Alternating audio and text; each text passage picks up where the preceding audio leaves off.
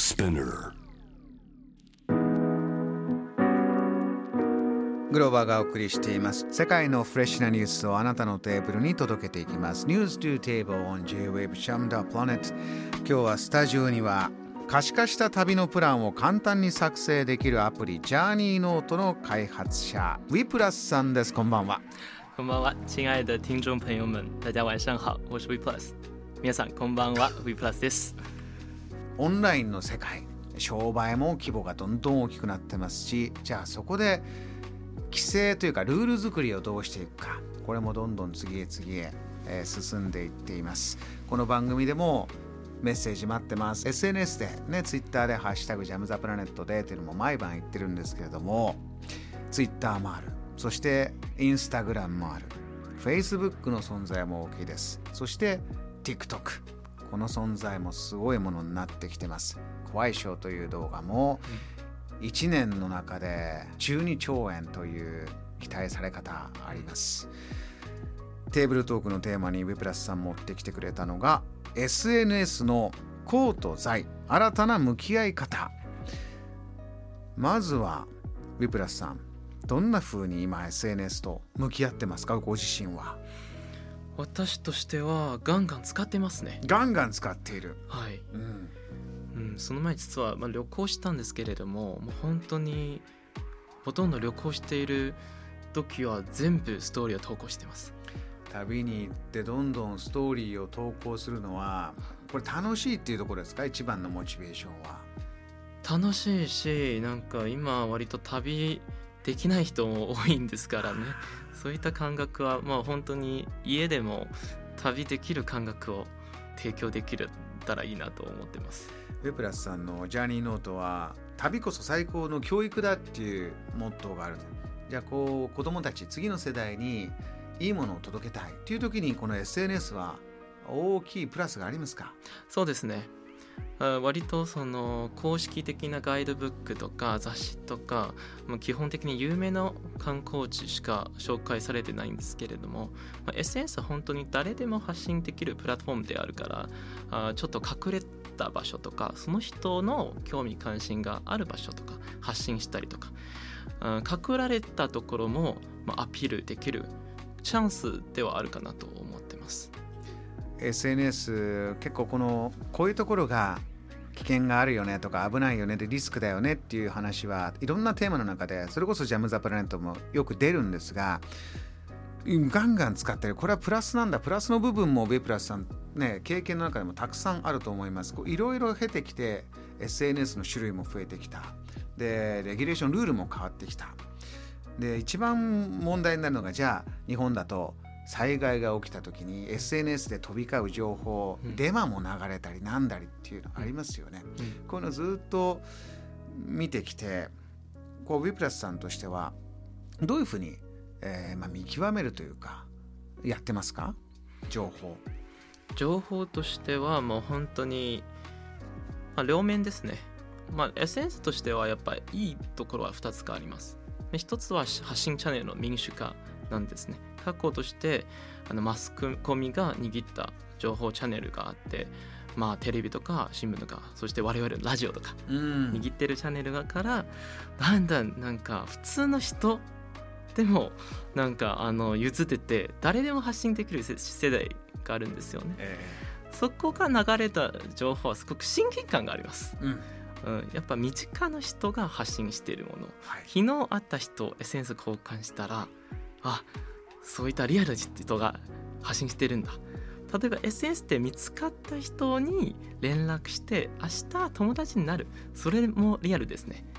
えっ、と有名のミュージックユニットがあるんですね。夜遊び。僕は大好きのユニットなんですけどその結成の原因も SNS です。ああそうですね。そうか。はい、あやささんからいくらさんにインスタグラムで DM したっていうことでユニットを結成したうんのことです。だなかったらあの名曲は生まれてないそうです。ということですから僕らの幸せが SNS で膨らんだってことですもんね。うん、これだからそういう話聞いていくともう SNS がなければよかったというその極端なことはもう誰も考えなくおそらくなってて、うん SNS あって便利あいいこといっぱいあるで、まあ、参加する人が増えてきてインフラにどんどんなってくると、まあ、世の中と一緒ですけれどもじゃあ悪い悪用する人もいる。そこに犯罪も生まれる。じゃあどうやって安心安全信頼できるものにやっていこうかということで例えばいろんな企業が努力してます。先ほど Google のね、ツイッターのレギュレーションの話ありましたけれども、うん。Apple も、えー新しい OS どんどんどんどん発表する。iOS 今度1515です。うん。通知機能を改良して、え新しい機能フォーカスとかサマリーでより個人個人が快適になるようにと。この新しい Apple の OS とか見ててウィプラスさんあこれがまたいい改善だなって思うところもありますか？すごくいい改善だと思います。僕もよく、まあ、やったのはデジタルデトックスデジタルデトックスって何でしょそれはその例えば24時間で全部の PC とかスマホとか SNS とかシャットダウンした状態でう、うん、日常生活を過ごすことです。俺はあの今書店行くとねあのスマホのがどうこうとかねそういう新種も大変ヒットしてますけどやっぱりこう使いすぎると良くないなっていうのも身をもって感じるところあるんですか？そうです。まあ2つの原因があるんですね。使いすぎてまあちょっと危ないところ。一つはやっぱ情報の価値である。価値の問題で。まあ普通の本とかマスコミよりは SNS 平均的に情報の価値は少ないかもしれない。なぜなら素人からの投稿なんですね、うん。あとみんなすごく引用してて、まあ、そもそもファーストハンドの情報から何回とか引用されててリアルから離れた場場合もあります。そっか。そこの情報の正確性は疑うのものがあるんですね。そこの情報の価値は下がるはい。ところです、これが一つ目。二つ目は依存症ですね。みんなやっぱ SNS とかの通知は大好きです。通知が来る。えっ、といいねがいくつついたよとか、はい。リツイートがどれくらいされたよ、はい、うん自分のこと大好きですねみんな。まあそりゃそうですね。自分をあの嫌い大嫌いって人はなかなかいないと思いますね。そうですね。ん、そういったところはやっぱ中毒性があります。そのスマホ依存スマホの中毒が危ない。先ほどあの自分のね開発してるものを旅を教育に子どもたちのためにいいものをという時ありましたけどもじゃあこれが、まあ、なくなるものはないけど SNS とかデジタルはなくなることはないしどんどんどんどんむしろ生活のウェイトは増えていくんだろうけどどうやってより良いもの、はい。えーデメリットの少ないものにしていくか。はい。という改良の中にじゃあアップルの新しい OS もあるんだ。はい。デジタルをこれ面白いですね。デジタルの企業がデジタルを使う時間とかをうん、減らせるような機能を作ってるってことですか、そうです。はい。それも Google さんとか YouTube さんと一緒なんですけれどもその長期的なユーザーエクスペリエンスを向上することです短期的な快楽ではなく長期的な幸せとか生産性とかとつながることですよね。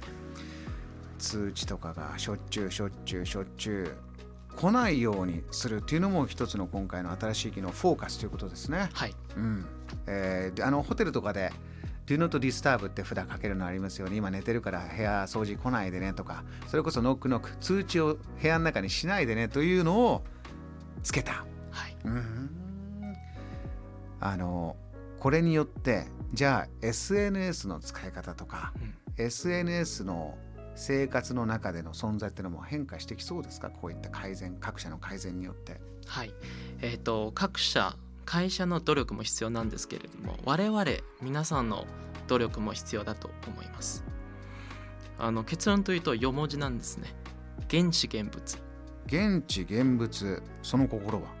えっ、と SNS が流れたのはいわゆるセカンドハンドの情報二次情報というところが多いんですね。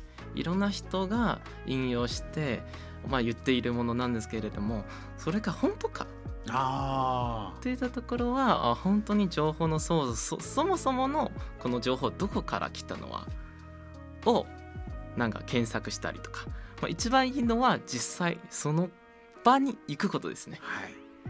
足を組んでその場に行って本当かどうかを自分の目で確かめること。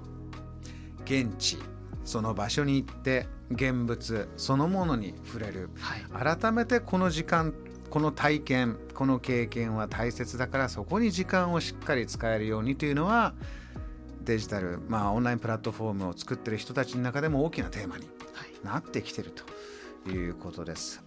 Jam, the planet.